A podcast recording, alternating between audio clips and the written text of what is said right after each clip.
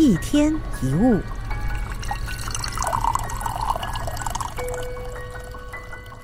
想象一种情况：一对父母带小孩到游乐园，经过了一辆冰淇淋餐车，小孩吵着要吃冰淇淋。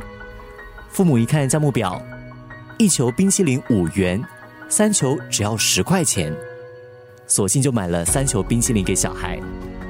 小孩非常的兴奋，冰淇淋刚到手，还没有拿稳就开始咬，结果没吃几口，咚的一声，冰淇淋掉到了地上。你在一旁看到了经过，你觉得谁对谁错呢？是父母应该知道小孩的手不够稳，不应该只顾着划算就买了三球冰淇淋，把拿好冰淇淋的责任交给小孩？还是小孩不能够因为看到三球冰淇淋太开心，就不管自己拿不拿得稳，只想着可以吃到冰淇淋？你不觉得这就好像我们在一些关系里的情况吗？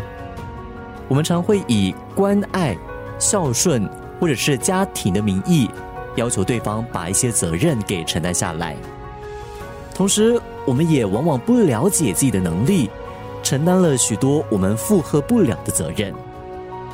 所以，许多家庭关系或者是感情发生了以爱为出发点的争吵，甚至破裂。先把自己照顾好，我们才有能力去照顾其他人。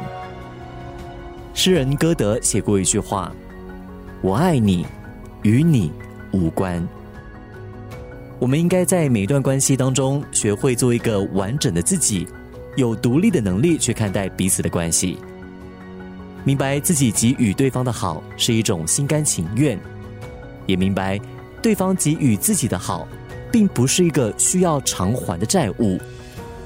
如此一来，我们才能够彼此自在的关心彼此。一天一物。